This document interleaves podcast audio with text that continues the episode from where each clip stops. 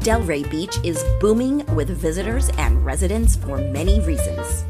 A big reason is the food. There are so many new and ethnically varied restaurants.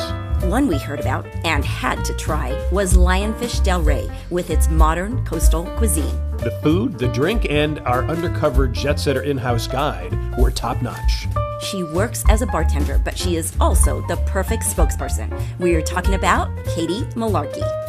I am malarkey, but there's no nonsense here. do you have to do you have to put up with that a lot with somebody calling you malarkey? here and there, yeah. Okay. Well, we wanted a lot of this kind of malarkey as we took all of Katie's recommendations. First, she recommended an opening cocktail with a mix of nationalities called the Atlantic Buzz. It's a nice tequila based cocktail with a house made raspberry basil syrup. We also do ancho verde to add a little kick to it, and it's going to be made with Cazadores Reposado.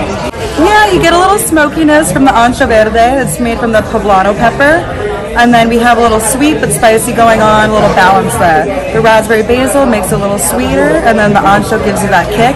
Comes together beautifully.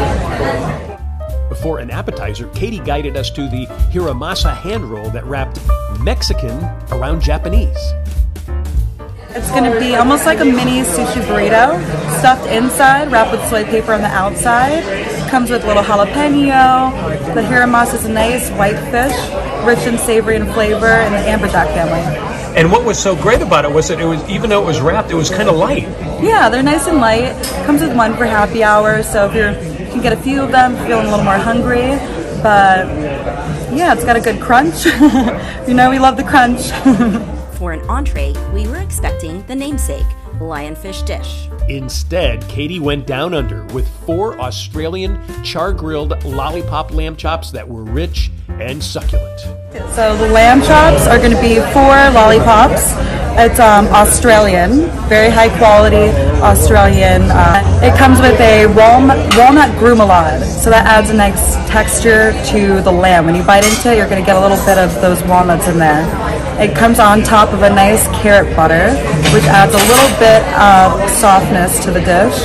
And then we have rosemary ash sprinkled on there to pull it all together.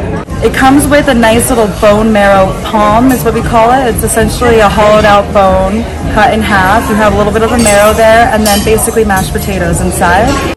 It was superb and paired nicely with a Pinot Noir.